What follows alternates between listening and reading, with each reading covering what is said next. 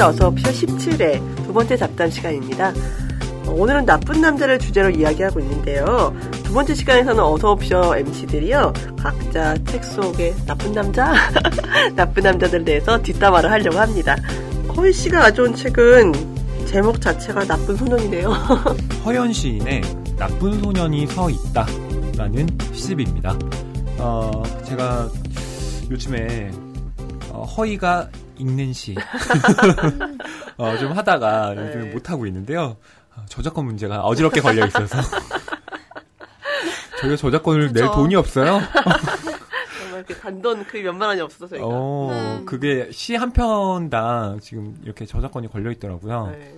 그래서 저희가 뭐 편법으로 뭐 3분의 2만 읽고 그렇게 할 수도 없고. 짧게. 해서 예 제가 소개를 못 했는데 오늘은 큰맘 먹고 또 시집을 한번 어. 소개하려고 나왔습니다. 네. 허연시인이고요. 어 뭐 저희 집안 사람이라 소개하는 건 아닙니다. 네, 비슷한데요? 허연, 허연. 뭐 이렇게 그런 건 아니고요. 허연 시인에 대해서 잠깐만 소개를 해드린다면 어, 이 허연 시인은 1966년에 어, 서울에서 태어났고요. 1991년에 이제 현대시 세계 신인상으로 등단을 하신 분입니다.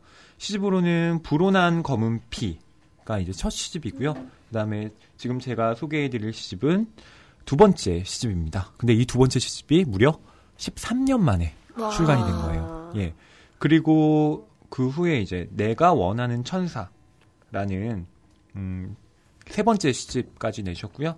산문집도 어, 내셨는데 뭐 그 남자의 비블리오 필리, 뭐 음. 고전 탐닉 뭐 네. 이런 작품들이 있습니다.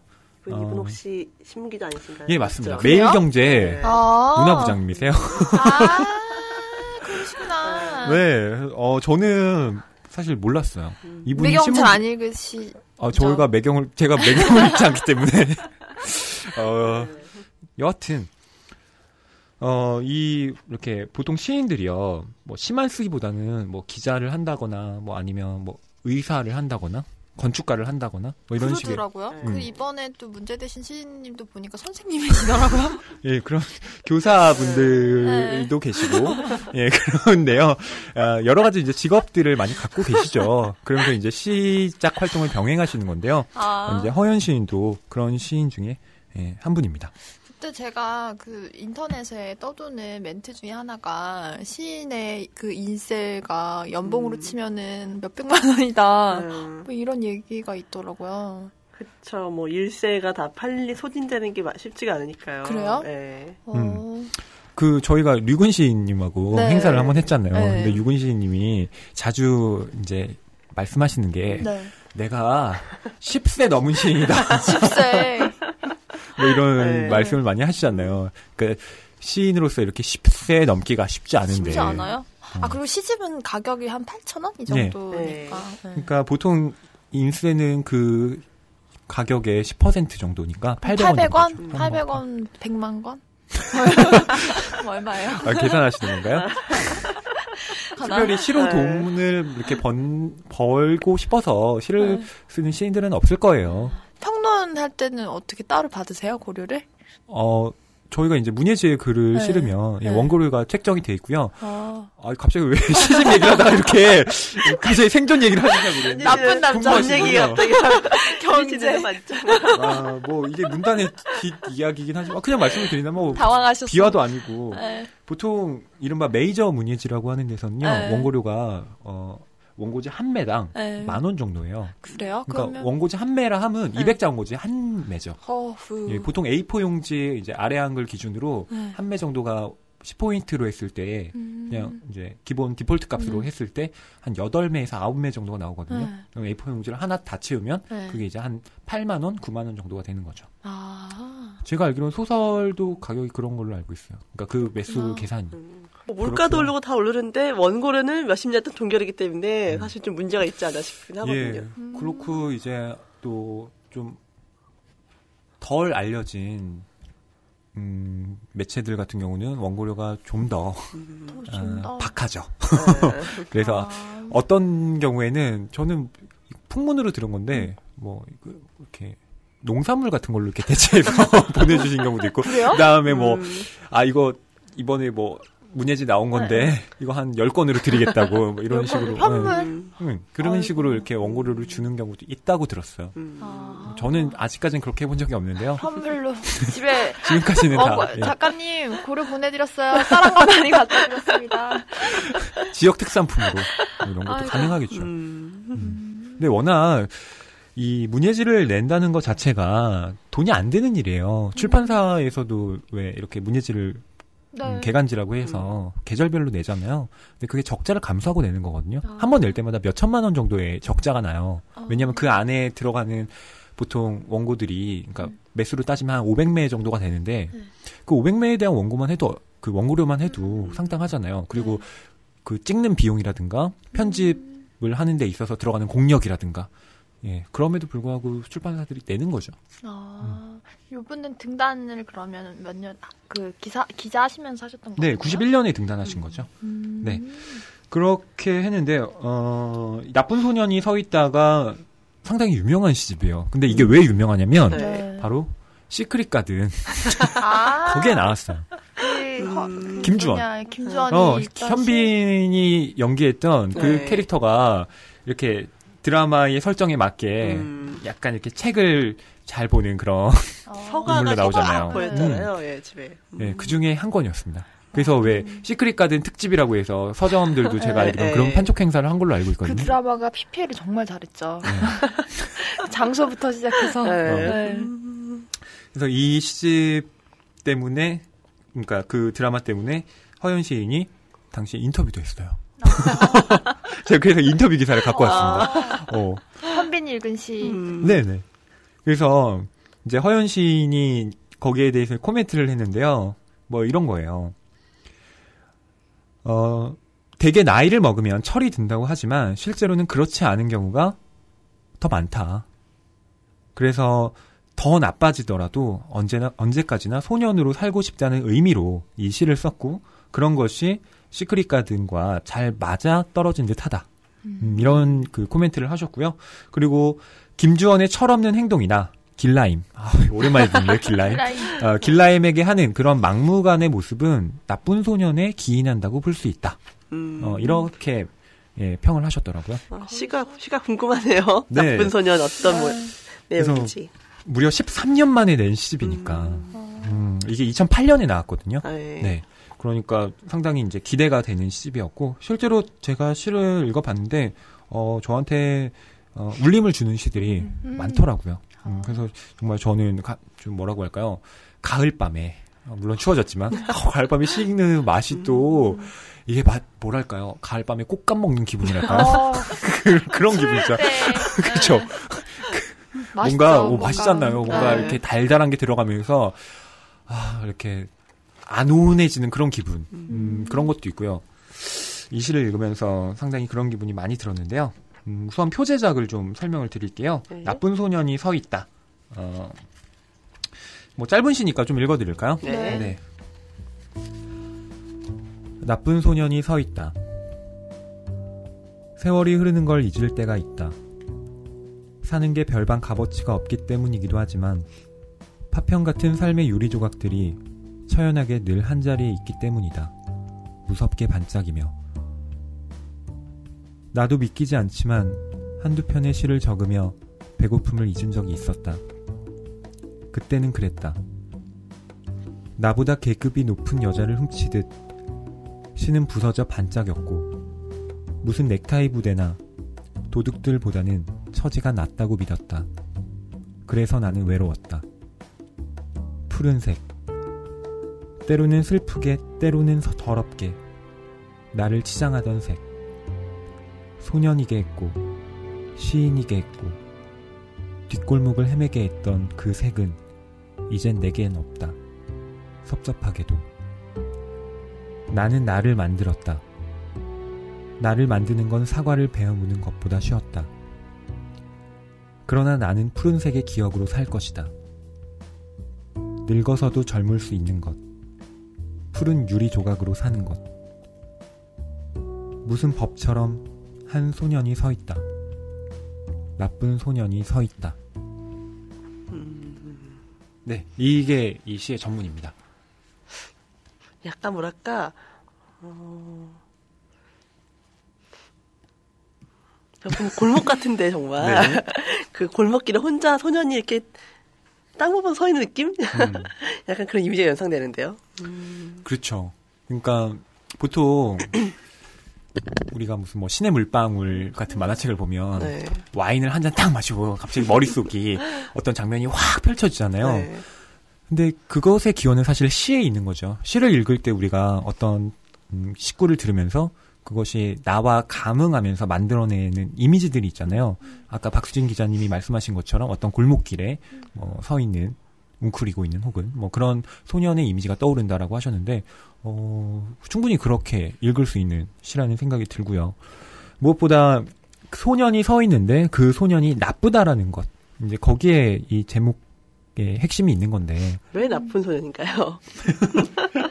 그러니까 왜 왜? 나쁜 소년인가요? 라고 네. 말씀을 하신다면 음. 물어보신다면 저로선 대답하기가 되게 난감하죠. 제가 신이 아닌데요. 어떠한 의도로 그렇게 네. 썼는지는 어, 뭐 물론 제가 얘기는 할 수 있겠죠. 근데 뭐 그것이 뭐 100% 어떤 진실이다 라고는 답변하지 못하겠지만 나름대로 이제 뭐 추측 뭐 해석을 해볼 수는 있- 있을 것 같은데요.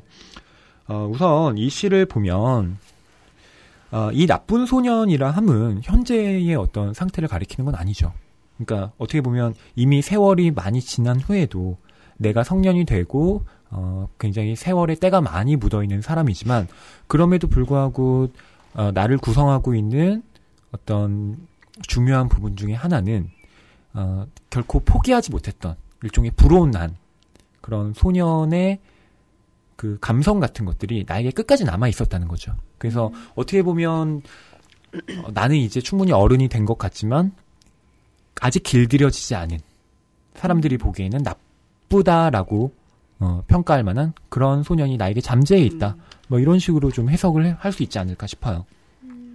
그리고 늙어서도 젊, 젊게 사는? 젊, 젊을 수 있는 법? 음, 근데 그 젊다라는 게 단순히 뭐, 자, 활기찬 하루를 보내요. 그래서 뭐, 자, 우리는 그 노인분들이 왜, 이렇게, 센트집 어, 이렇게 뭐 뭔가, 어, 드시면서 뭐 이런 게 아니고요. 네. 이때의 젊음이라는 건 뭐라고 할까요? 음, 미성년이라기보다는 비성년이라고 해야 될 비성년. 것 같아요.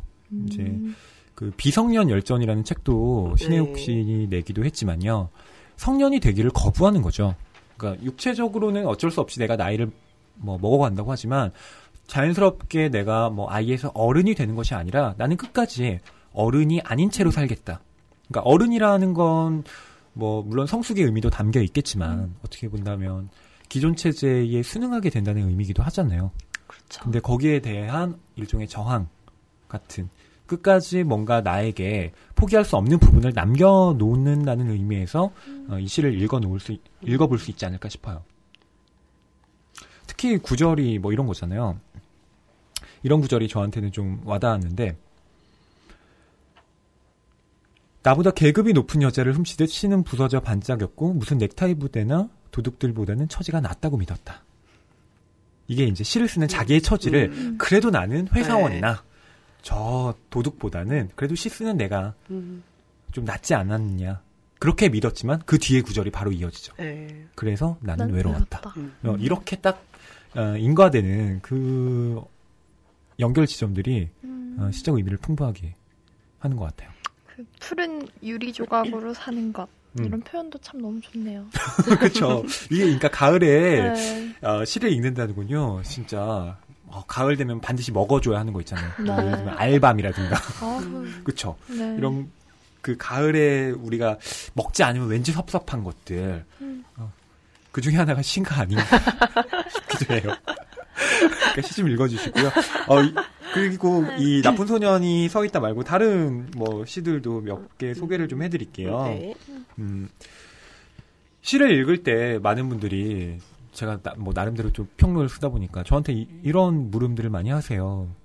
어, 시 너무 어려워요. 어떻게 하면 좀 시를 잘 읽을 수 있어요? 이렇게 물어보시는 분들이 계신데 어, 저는 음, 이런 조언을 해드립니다. 우선 시의 제목을 유심히 보시라고. 어, 음. 제목을. 어. 네. 왜냐하면 시인들이요 이 표제를 그냥 뽑지 않아요.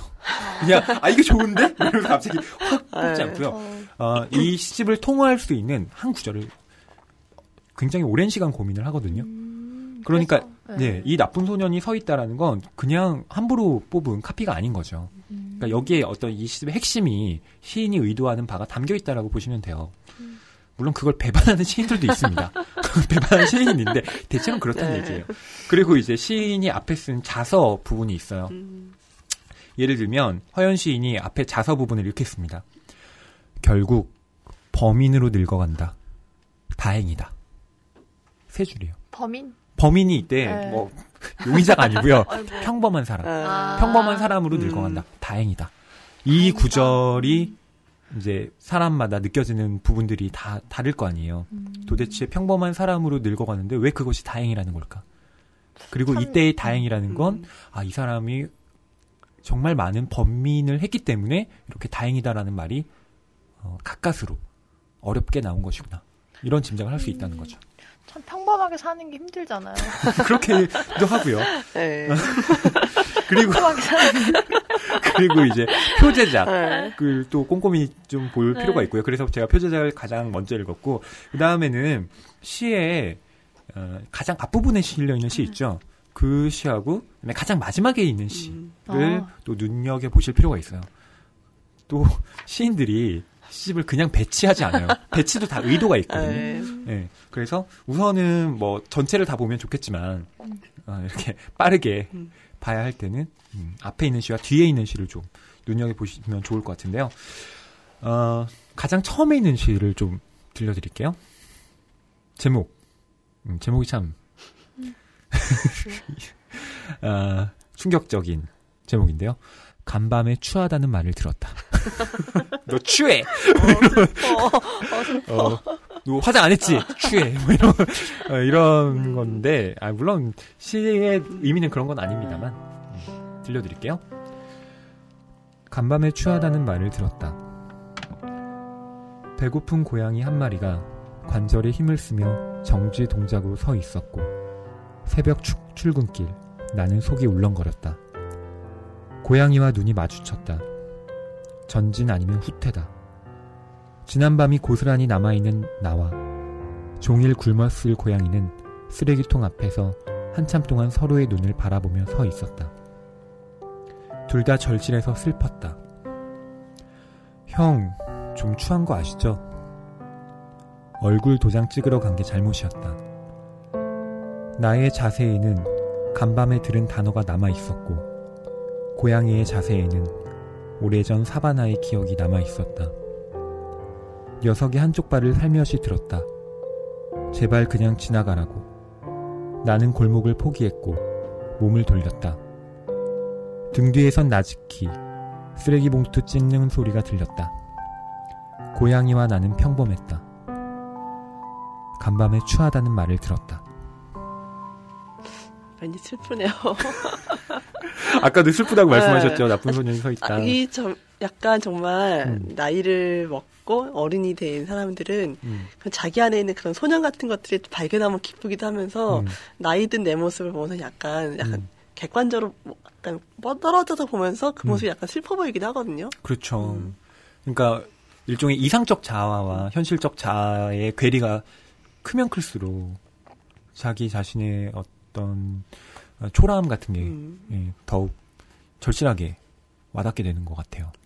이 시집의 두 개, 두 편만 들었지만 이 시집의 분위기를 대충 알 것 같네요. 그쵸. 네. 그래서 이게 어느 계절에 읽어도 좋지만 음, 요즘 지금, 같은 네. 예, 11월에 딱 읽기에 좋은 시가 아닌가 싶어요. 그리고 무엇보다 이렇게 형 좀 추한 거 아시죠? 뭐 이런 구절. 되게 아픈 말이잖아요. 들으면 진짜 사실. 막 음. 일주일 내내 계속 밤마다 막 계속 그쵸. 생각날 것 같아요. 어, 예를 들면 현지 씨가 어디 어. 이렇게 후배들 막 자리에 가가지고 어, 오랜만에 이렇게 봤는데 막 술자리에서 갑자기 후배가 현지 씨를 탁 잡더니 언니 언니 요즘 좀 추한 거 아시죠? 이런 얘기 저는 그럼 진짜 가만 안 둬. 가만 안 둬, 아주 그냥. 또 따라와봐. 늘 와봐. 근데 뭐 이신 좋으신가 봐요, 어, 사람들한테. 글쎄요 이 시인이 뭐 과연 그랬는지는 잘 모르겠지만 네. 어쨌든 이 고양이를 만난 건요. 그 이야기를 듣고 난 다음에 아. 그러니까 새벽에 이제 그 밤에 비틀비틀하면서 쓰레기통 옆에서 고양이를 본 거잖아요. 그러니까 그때의 어떤 들었던 음. 그 충격적인 말이 아직도 자기한테 남아 있는 거죠. 근데 그 와중에 어, 고양이를 봤고 그 고양이와 한참 동안 교감을 하면서 아 이렇게 새벽에 쓰레기통을 뒤지는 저 고양이와 내 처지가 뭐가 그렇게 다르냐 음, 이런 식의 어떤 동일시도 있으면서 그런 것들이 슬픔을 좀 자아내는 것 같아요. 저희가 뭐 첫 번째 잡담에서는 뭐 나쁜 남자 막 욕을 잔뜩 하긴 했지만 나이 들어가는 처지에서는 내 안에 있는 나쁜 남자, 나쁜 여자를 좀 끄집어내면 좋을 것 같아요. 그치, 점점 수능해 네. 가잖아요. 음. 되게 사람이 나이 들면 더 둥글둥글해지고 무난해지잖아요. 어떻게 보면 그런 날카로운 부분, 모난 부분, 거칠었던 부분들을 다시 찾아낸다면은 나쁜 남자, 예쁜 여자도 괜찮을 것 같다는 생각이 드는데요. 그렇죠. 근데 그 나쁜 남자의 소년 감성을 지니고 살면 아내는 좀 힘들지 않을까. 제가 예술 그 예술가들 네. 같은 경우는 음. 그 나쁜 감성, 야성 이런 거를 계속 음. 가지고 사시잖아요. 네네. 어, 제가 나중에 가지고 온 책 같은 경우는 음. 그런 예술가 중에서 또 특히 화가 음. 화가의 아내들이 얼마나 굴욕적인 삶을 살았나. 그 네. 제가 이제 대학원에 네. 다니잖아요. 근데 이제 저희 대학원 같은 학우 분 중에 이제 결혼을 하시고 아이도 있는 그 음. 누나가 계세요. 누님이 계시죠. 근데 이제 뭔가 뭔가 얘기를 하다가 그 누님이 이런 말씀을 하시더라고요. 절대로 절대로 문학하는 남자하고는 만나면 안 돼. 이렇게 잘 모르겠어요. 남편이 뭐 하시는지 잘 모르지만 그렇게 가- 너- 너무나 단호하게 말씀을 하시는 거예요. 그래서 제가 물어봤죠. 왜요, 누나? 왜 문학하는 남자하고 만나면 안 돼요? 그랬더니 너무 피곤해. 이러는 거예요. 어, 예민하대요. 네. 네, 예민하고 음. 섬세하고 이러니까 그러면서 그냥 무던한 남자가 좋아. 계속 그렇게 말씀을 하시는 거예요. 근데 더 아이러니한 건그 네. 누나가 문학을 공부하잖아요, 누나도. 얼마나 제가 그렇게 네. 얘기를 하기도 했지만, 음, 아, 생활인으로서는 확실히 생활인으로서는. 음, 음. 맞지 않는 부분들이 있죠, 분명. 음. 한없이 넓은 마음과 인내심이 없으면은 예술가 안에 되기도 힘들 것 같긴 한데요. 네, 아무나 할 수 있는. 그 알고서. 결혼하시는 거죠. 음. 그리고 뭐 요즘 유명인으로 본다면 그 아나운서 고민정 씨, 네. 예, 음. 그분이 이제 시인의 아내. 같은 그 학교에 어, 같이 공부했었던 그 시인 분과 네. 결혼하셨죠. 그 책도 쓰셨죠. 네. 네. 음. 그리고 그 시인이 또 이렇게 난치병을 앓고 계신데 아. 어, 그것도 이렇게 잘 간호를 하시면서 음. 예쁜 사랑을 하고 계시죠. 음. 음. 예술가 안에는 아무나 한다. 현 씨는 어떠세요? 만약에 네. 예, 술가가 현씨를 굉장히 좋아해요. 그리고 다정다감해. 아까 말씀하셨잖아요. 저는 다정다감한 남자 좋다고. 친하게 지내려고. 어 왜요? 다정다감한데 아, 잘생기고. 아유, 저는. 아 그래도 안 돼요? 네. 어, 금융권이 좋어요. 경제권. 저는 현진 씨의 이런 모습이 진짜 좋아요. 그러니까 절대 그 이런 자리에서 어 그럼요 저는 한번 만나볼 용의가 있어요라고 입에 발린 소리를 하지 않아요. 일관 진짜 일관되게 어떤 그 네. 현대의 그 차가운 도시 여성의 이미지를 그대로 갖고 계시죠. 시크릿 가든에 이 시집이 소개가 돼서 많이 회자가 됐고 뭐 많은 분들이 아 나는 유명한 시는 읽지 않을래 이런 분들도 계시는데요. 아, 유명해서 안 좋은 시도 문- 물론 있지만 음, 유명하다고 해서 모든 시가 또 안 좋은 것도 아닙니다. 어, 특히 이 시집은 제가 봤을 때 정말 좋은 시편들이 많이 실려 있고요. 왜 이 시인이 13년간 두 번째 시집을 내지 못했는가에 대한 고민이 절절하게 담겨 있어요. 그러니까 자기가 생활인으로서 시를 쓴다는 의미. 그러니까 내가 이렇게 밥 벌어먹기도 힘든데 왜 이렇게 무용한 시를 쓰고 있나 라는 어떤 음, 자책감 같은 것도 많이 들었을 텐데 그런 것들이 어떻게 시적으로 어, 형상화되었는가 그런 것들을 엿보시는 것도 상당히 어, 여러분들께 도움이 될 것 같아요. 왜냐하면 우리가 사는데 늘 어떤 일탈을 꿈꾸잖아요. 우리가 뭐 이- 아침에 일어나서 그다음에 퇴근해서 또 이렇게 저녁에 뭔가 여가를 조금 즐기다가 그 다음날 다시 출근하고 이런 생활의 반복인데 여기에 대해서 막 아 나는 사실은 내가 하고 싶은 건 뭐 진짜 이거야 뭐 이렇게 늘 푸념들을 하잖아요. 근데 어떻게 본다면 그런 또 다른 자신을 꿈꾼다는 것이 시쓰기의 본질과 맞닿아 있거든요. 그러니까 어, 시라는 것이 뭐 생활과 결코 유리되어 있는 것이 아니고 또 다른 세계를 경험해 줄 수 있는 음, 가장 아름다운 음, 통로 중 하나가 아닐까. 예, 그런 생각으로 제가 이 가을에 시집을 권해드리고 싶습니다. 책 좋아하는 분들 모두 어서 오세요. 이곳은 북TV 어서 옵쇼입니다. 예, 그럼 이어서요. 아까도 잠깐 얘기가 나왔었는데 현진 씨가 가져온 책이 약간 예술가 안에 얘기 나오면서 비슷한 것 같거든요. 어떤 책인가요, 현진 씨? 제가 가져온 책은 화가의 아내라는 책인데요. 그 일본 작가 사와치 히사에가 쓴 네, 그 미술과 관련된 책이에요. 근데 그 화가의 아내들이 어떤 삶을 살았나, 그리고 그 화가의 아내와 작가들의 그림이 어떤 관계가 있는지를 얘기를 하고 있는데 그 화가들은 저희가 들었을 때 너무나 유명한 작가들이에요. 뭐 17세기 렘브란트부터 밀레, 마네, 세잔, 르누아르, 모네, 고갱, 피카소, 모딜리아니, 샤갈, 달리 등 19명 작가를 다루고 있어요. 그래서 일본 그 작가이다 보니까 일본 작가들도 좀 포함이 되어 있고 이분이 그 미술을 전공을 한 건 아니었고 미술관을 다니면서 그 미술관에서 만난 그 화가의 아내들과의 인연들 그리고 이 사람이 어떤 그 연관성이 있는지를 이야기로 쭉 풀어내고 있어요. 제가 이 책을 고른 이유는 저희 이, 번 주제가 나쁜 남자잖아요. 네. 그래서 아 나쁜 남자 하면은 누가 있을까를 고민해 보니까 피카소더라고요. 피카소 진짜 나쁜 남자죠. 유, 네. 어, 네. 그래서 유명하기도 한데 제가 이번에 전시를 보러 갔더니 음. 정말 여자별로 이렇게 섹션을 만들어놨어요.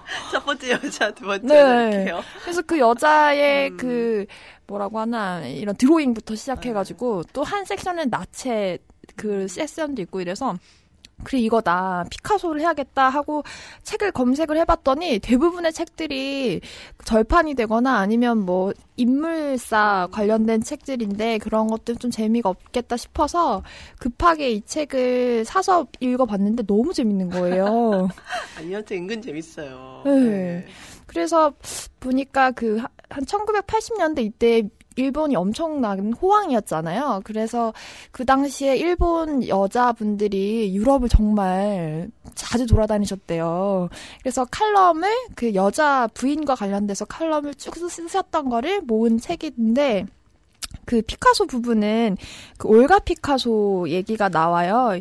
피카소가 이제 그 프랑스에 건너가고 나서 본인도 이제 한 서른다섯 독신으로서 돈도 적당히 있고 좀 교양 있는 삶을 누려보고 싶어서 이 그 올가의 초상화를 그려주고 이 여자랑 이제 결혼을 하게 된 거예요. 근데 이 여자는 그 러시아에서 피카소 그림을 이미 본 적이 있고, 아, 피카소 정도면 재력이 되니까 좀 내 삶을 잘 서포트 해줄 수 있겠구나. 이런 판단이 섰던 거죠. 그래서. 그렇죠. 그래서 이제 그런 상황들. 그러니까 작가는 이 작품을 어떻게 만나게 됐고, 이 부인은 아마 이런 생각으로 피카소와 결혼을 했을 텐데, 정말 근데 피카소의 그뒤 여성 편력 때문에 너무 고생을 하게 돼요. 그래서 처음에는 파티도 하고 뭐 이런 화려한 사교 활동을 하다가 어느 순간 이제 피카소가 다른 여자들한테 이제 눈을 돌리기 시작하는 거죠. 근데 그래서 나중에는 별거를 하고 나서는 연락을 거의 안 했지만 피카소는 이제 올가한테 계속 돈을 보내줬대요. 그래서 풍족하게 살 수는 있었지만 이제 올가는 너무너무 화가 났던 거죠. 이제 그 대표적인 것 중에 하나가 이 피카소가 프랑스와즈라는 여자를 만나서 그 연애를 하기 시작해요. 그래서 해변에 같이 모래사장이 이렇게 앉아 있는데 프랑스 그 프랑스와즈랑 피카소를 만나고 있다는 게 올가가 너무 화가 난 거예요.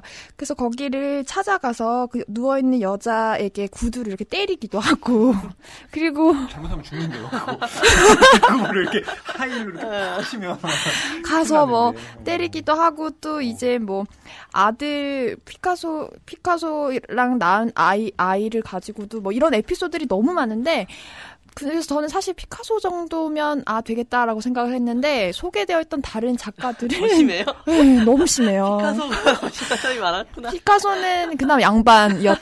근데 뭐 심하긴 하지만 그리고 뭐 모딜리아니 같은 경우는 그 부인과의 사랑으로도 유명해서 아, 이 사람은 그래도 아내의 속을 썩히지 않았겠지 하고 읽어봤더니 어, 너무 너무 여자들이 너무 많아서 여자 이름이 기억도 안 나고 근데 네. 부인이 모딜리아나가 죽으니까 네 가- 자살했잖아 임신한 채로. 그렇죠. 그래서 어. 그 스토리 때문에 네. 굉장히 모딜리아니도 뭐 헌신적이고 음. 이런 이미지인데 그, 리고 제가 아까 이제 커이 평론가님께서 생활인 얘기를 막 해- 해주셨잖아요. 특히 고갱 같은 경우가 증권거래소를 음. 다니다 그림을 그리게 된 그런 스토리로 유명하잖아요. 근데 이 작가가 직접 도서관에 가서 사료를 찾아보고 아내와의 뭐 편지라든지 이런 이 사료와 관련해서 얘기를 많이 하는데 그 당시에 경제 불황이 너무 심해서 고갱이 잘렸을 수도 있고 그리고 이제 금전 관리를 고갱 아내가 했었대요. 그러니까 대부분 그런 애정의 관계보다는 생활이고 그런 애들을 키워야 하는 문제였고 약간 이런 그런 여성 입장에서 책을 쓰다 보니까 아, 이 책이 너무 재밌는 거예요. 그래서 저기 남편은 어쨌든 금융 쪽을 아 왜 그러세요? 이렇게 또 저를 평론해 버리시다니. 아니 아니 그게 아니라 아, 아까 이렇게 네. 말씀을 하셔가지고 네. 근데 뭐 모네라든지 이런 사람들 같은 경우는 후대에 유명해진 것이지 그 당시에는 마네나 이런 사람들은 가난했죠. 네, 돈이 음. 없어서 그랬었다고 하더라고요. 근데 뭐 피카소 같은 경우는 그 당대 본인이 너무 유명하다 보니까 돈이 많았고 또 그래, 그러다 보니 나중에 만났던 여자들이 너무 어려요. 그리고 고갱 같은 경우는 타이티 섬에서 열, 열, 열어 열몇 13살짜리 네. 예.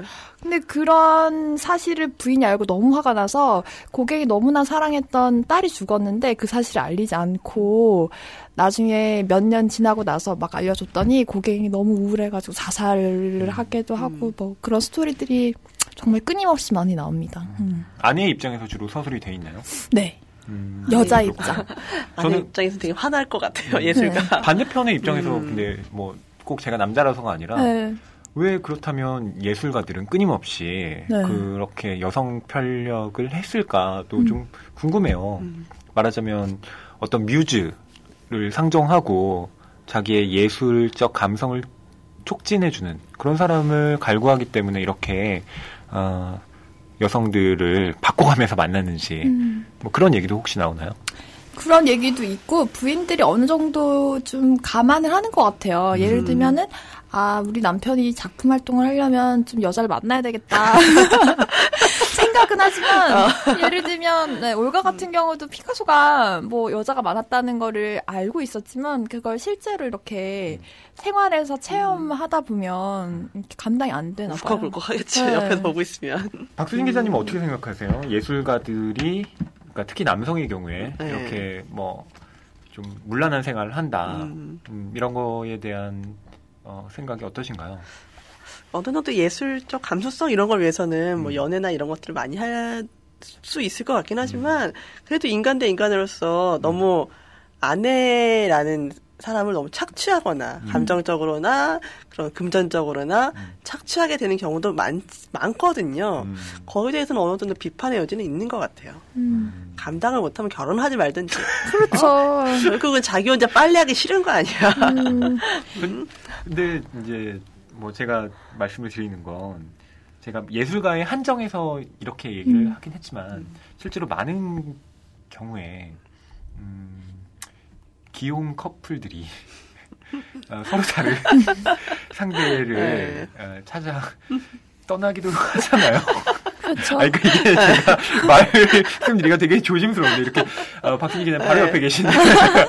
아니, 제가 그렇다는 게 아니고요. 아, 뭐, 그런 어, 경우가 그렇죠. 상당히 많잖아요. 네. 어떻게 본다면, 우리가, 어, 지금의 배우자 말고 한눈을 판다는 건, 음.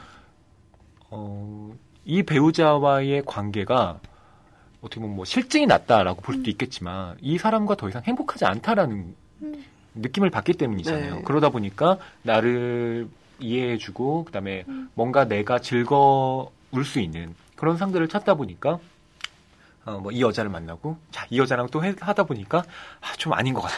저 여자를 만나는 건데 음. 이런 식으로 끊임없이 뭔가 새로운 것을 찾고 어, 자기의 어떤 감수성을 어, 갈고 닦을 수 있는 거죠. 그러니까 항상 예리하게 만들 수 있는 네. 방법 중에 하나가 어떻게 보면 연애니까. 음. 네. 어, 그래서 이렇게 특히 예술가들이 음. 어, 이렇게 연애에 특히 골몰하지 않았나 네. 싶기도 해요.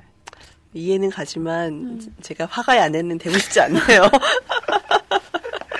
네. 그냥. 그냥 금융이나 아내가 편한 거죠. 뭔가 되게 네. 복잡하구나. 좀 잘 모르겠어요. 직업으로 화가 이런 건 좀 별론 것 같아요, 그죠? 그러니까 애초에 이렇게 직업을 어- 뭐 이렇게 딱 정하고 네. 남자를 만나는 건저 아니잖아요. 아니죠. 그렇죠. 그건 네. 아니죠. 이렇게 네. 만나다 보니까 좋아지면 당연히 같이 음, 뭐 결혼을 음. 꿈꿀 수도 있는 거지만 그렇죠. 난 저는 뭐 이렇게 생각해요. 오히려 나는 절대로 예술가하고는 결혼하지 않겠어. 라고 하는 사람들이 끌려, 여기 끌려. 더 끌려. 더 같아요. 그게 반작용으로. 네. 어, 그런- 절대 안 돼, 이런 어. 것들. 그렇잖아요. 네. 저한테 그런 얘기를 했던 그 대학원의 그 누님도 네. 어떻게 보면 절대 안 하겠어 라고 했는데 문학하는 남자를 만나신 네. 것 같아요. 음. 어. 알면서도 어쩔 수 없는 거죠. 그리고 이제, 아우, 내가 왜 그랬을까? 일 때문에 나쁜 네. 남자가 될 수밖에 없었다고들. 그림을 그리려면 네. 여자가 필요하다 뭐 이런. 네, 네. 저희 PD님께서 방금 그러셨는데, 그럼 여자 화가는 뭔데? 뭐 이런 거예요. 정무라 이런 거 그리면 얼마나 좋아요. 꼭 여자를 그려야 돼요. 정문화 풍경가 좋네요. 정무라가 하면 근데 괜찮을 것 같아요. 모든 화가가 다 밀레 같으면 네. 이런 것만 하면 어, 얼마나 참 네, 삭막하게 아마 밀레, 밀레 안엔 여기 안 들어간 이유가 있었구나. 어떻게 보면 요즘 현대 미술은 이런 구상화 인물이나 이런 게 아니라 약간 추상적이고 약간 그런 느낌이 많아서 좀 생활이나 가깝지 않을까 싶기도 생각이 들기도 하는데요, 저는. 네. 그건 생활. 뭐 아무도 예, 모를 일이죠. 모르지만 하여튼 19세기 이런 뭐 책에 나오는 화가들은 다 예, 그 19세기 이전의 화가들이잖아요. 약간 네. 인물 책들 보니까 인물화도 되게 많고요. 네. 아까 말한 것처럼 누드 모델이나 그런 모델과 함께 그림을 그리면서 뭔가 새- 싹 트는 감정 이런 거 많이 나오는 것 같은데 그런 점에서 뭐 추상화, 정무라, 네. 풍경화 이런 거 괜찮은 것 같아요. 그래서 사실 이 책에서는 그 시대별로 작가 얘기를 하면서 그 시대적 상황, 전쟁에 나섰을 때 당시 상황이라든지 작가들의 화풍이라든지 그리고 이런 작품이 소, 그 소유하고 있는 박물관의 위치나 본인이 거기를 방문했을 때의 소회라든지 그런 얘기들이 스토리텔링으로 쫙 이렇게 풀어져 있거든요. 그래서 사실 근데 제가 예술 섹션에서 책을 골라보니까 저희 자주 방송에 함- 어서 없이를 함께 하시는 진중거 작가님 책 외에는 이렇게 이야기로 풀려져 아. 있는 책이 잘 없어서 좀 많이 아쉬웠어요. 네. 현진 씨는 그, 그 등장한 화가 중에서 누가 제일 나쁜 남자 같았어요? 사실 고갱이요. 고개 고갱이 좀 너무 네. 나빴어요. 그리고 왜냐면 고갱 약간 좀 뭐라고 하나 본인의 그 자아 성취를 위해서 그러니까 그 부인은 더 화가 났던 거죠. 부인은 남편이 금융인인 줄 알고 결혼을 했던 거예요.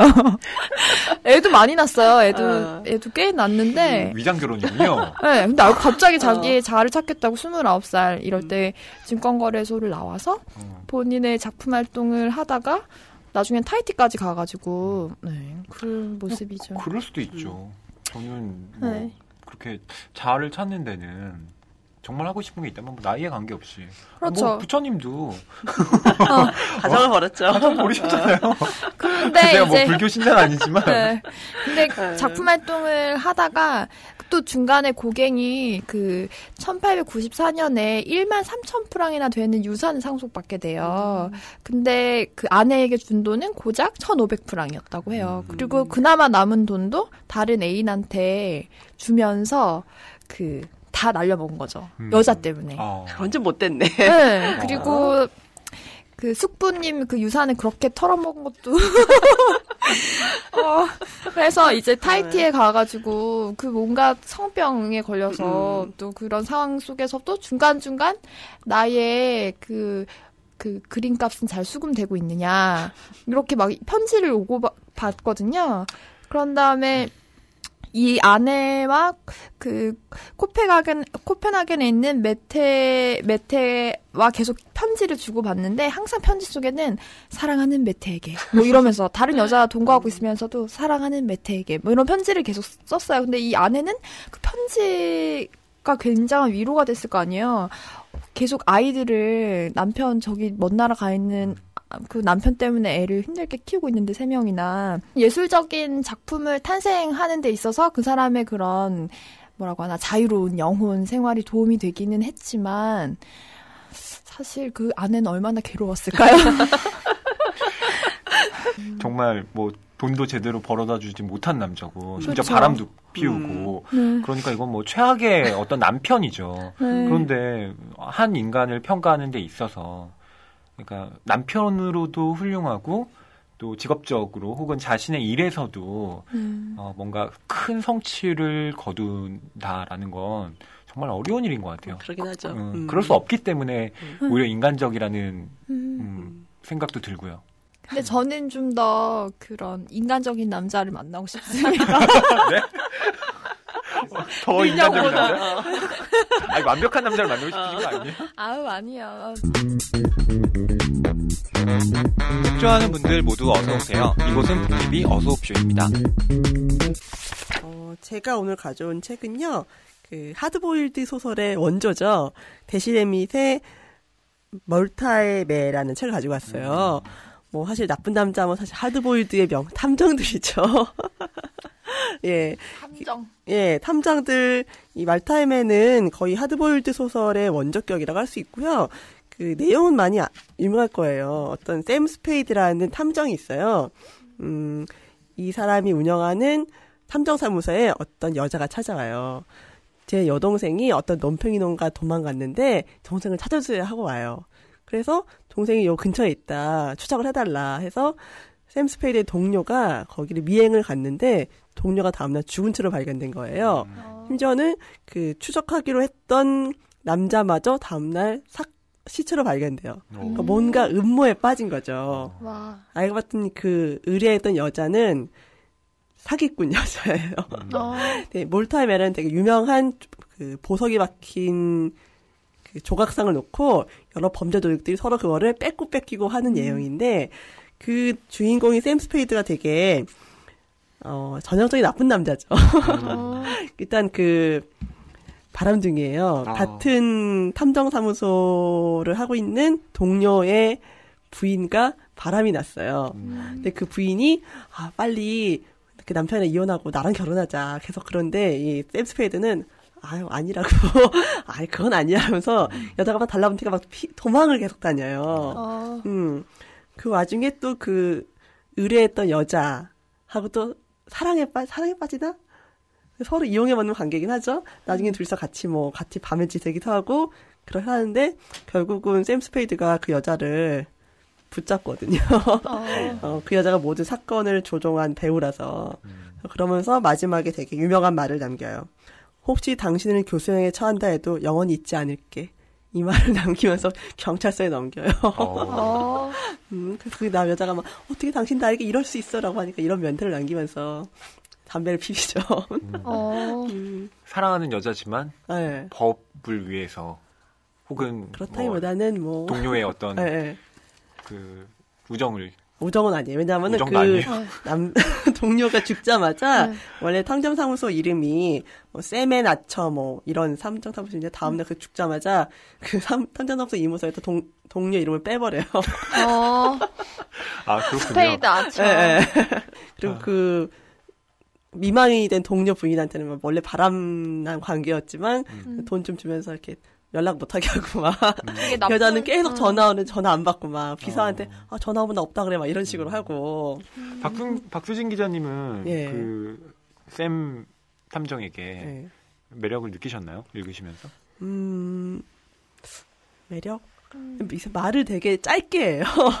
뭐 하드보일드 네, 문제 하드보일드 특유 네. 예, 뭐말 스타일이죠. 짧게 하고 막 주먹이 나가고 네. 근데 약간 남성적인 매력은 있더라고요. 음. 그리고 책에서 묘사하는 사람이 되게 키가 되게 커요. 180이 넘는 큰 키에 되게 뭐랄까 얼굴 되게 V형으로 뾰족하게 생겼다 그래요. 웃으면 되게 샤프한.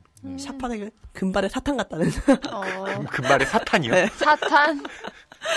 근데 이 책도 사실 스토리들 보면은 약간 이게 거의 초창기 하드보일드다 보니까 약간 툭툭 끊기고 그 설명이 제대로 안된 부분이 너무 많아요. 아, 샘 스페이드가 너무 말을 짧게 하다 보니까 어. 이해가 안 가는 부분이 많긴 하거든요. 약간 짧게. 상상력으로 메꿔야 될 부분이 너무 많아요. 설명을 너무 안 해줘. 뭐 나쁜 남자의 매력이 그런 거죠. 어, 짧게. 짧게 하고 툭 던지고 음, 그 도대체 저 말에는 음. 어떤 의미가 있을까? 이렇게. 독자까지 고민해야 된다는 게 약간 고민이긴 하지만 아, 이 책은 되게 좀 길진 않아요. 짧아서 금방 읽기 하는데 그리고 중간중간에 그 말타의 매라는 그 조각상을 둘러싼 범죄도 서로 뺏고 뺏기고 하는 내용이 되게 흥미롭게 나오거든요. 이샘 스페이드는 조금 단순무식해요. 어. 예. 근데 약간 남성적인 매력이 있고 그런 말이 짧게 하지만 그 여자한테 막 따기로 막 때리면서도 옷을 덮어주고 약간 이런 겉- 겉과 속이 다른 행동들 많이 하기 때문에 여자들은 약간 거기 갈팡질팡하면서 끌릴 수 있을 것 같더라고요. 그래요. 음. 어. 그래서 캐릭터로는 좀 이렇게 나쁘면서 음. 뭔가 이런 독특한 네. 네, 여자들을 좀 끄는 그런 나쁜 남자 캐릭터가 더 흥미로운 것 같아요. 제가 뭐 강기남 얘기를 했지만 강기남에서는 그 남자를 뭔가 착하고 되게 네, 그런 캐릭터를 그리니까 보면서 어, 저거 뭐야 다른 얘기들도 좀 별로긴 하지만 네, 음. 그러면 더 있는 것 같아요. 만약에 착한 남자와 나쁜 남자 중에 뭐 다른 조건을 다 동일하고 네.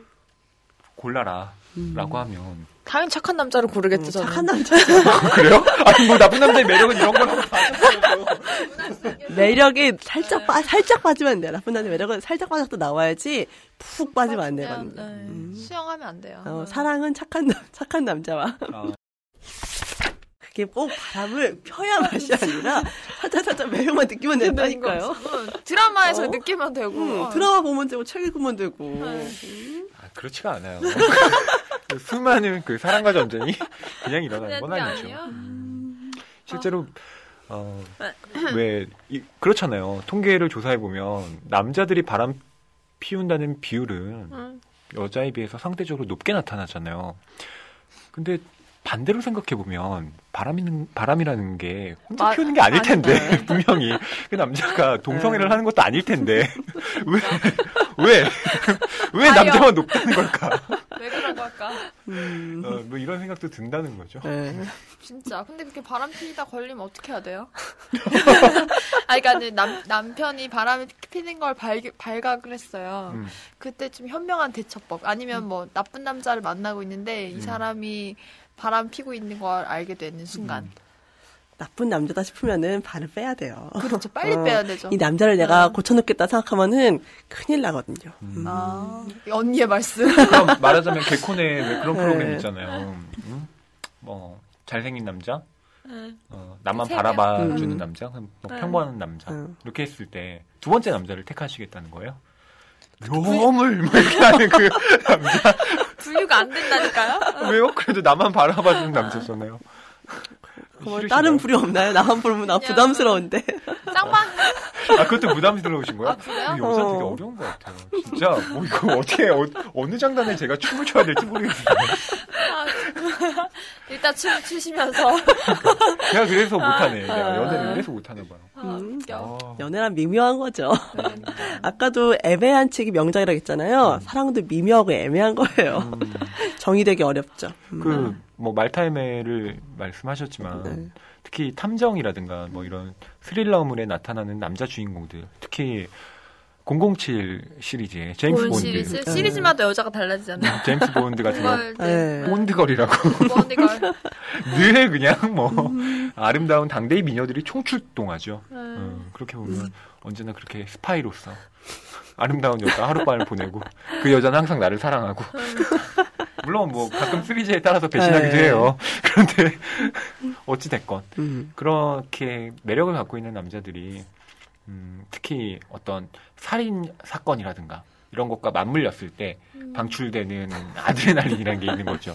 위기와 맞물리는 사랑 이런 것들이 어떤 그 뜨거운 감정을 불러일으키는 것 같기도 해요. 그리고 그런 위기의 순간에서도 이런 하드보일드 탐정들은 막 흥분하거나 뭐 당황하지 않아요. 음.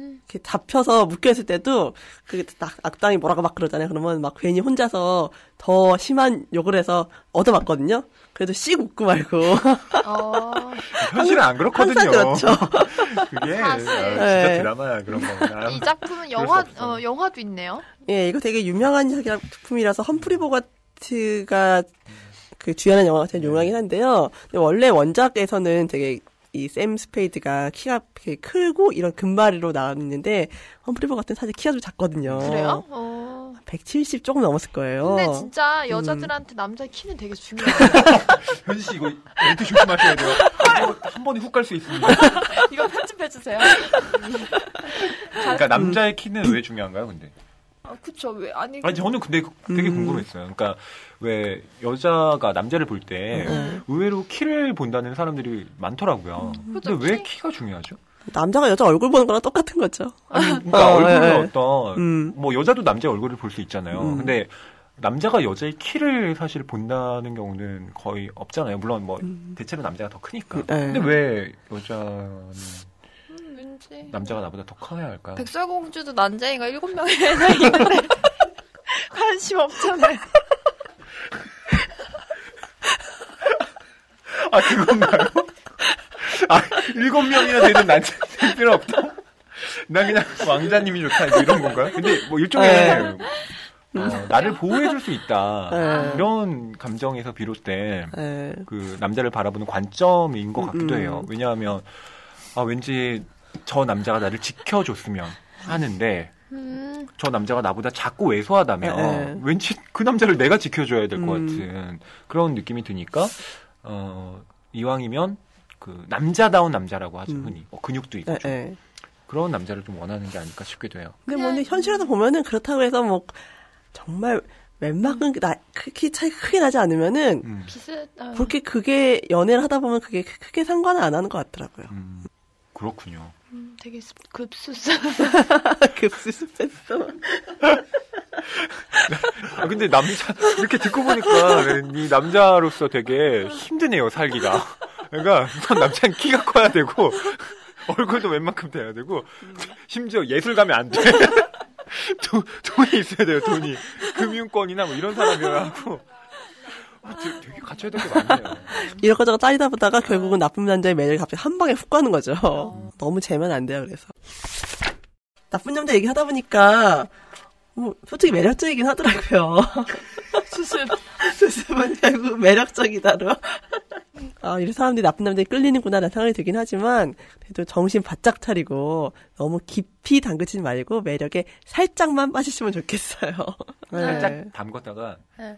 쭉 빨려 들어가는 경우도 있을 겁니다. 예. 이렇게 살짝. 음. 음, 너무 쭉 빨려 들어가기 전에 스스로 헤어나올 수 있는 수영 능력 그런 거 갖추면 좋을 것 같아요. 음, 그래도 나쁜 남자도 내 여자에겐 따뜻하겠죠. 그런 것이 네. 오산.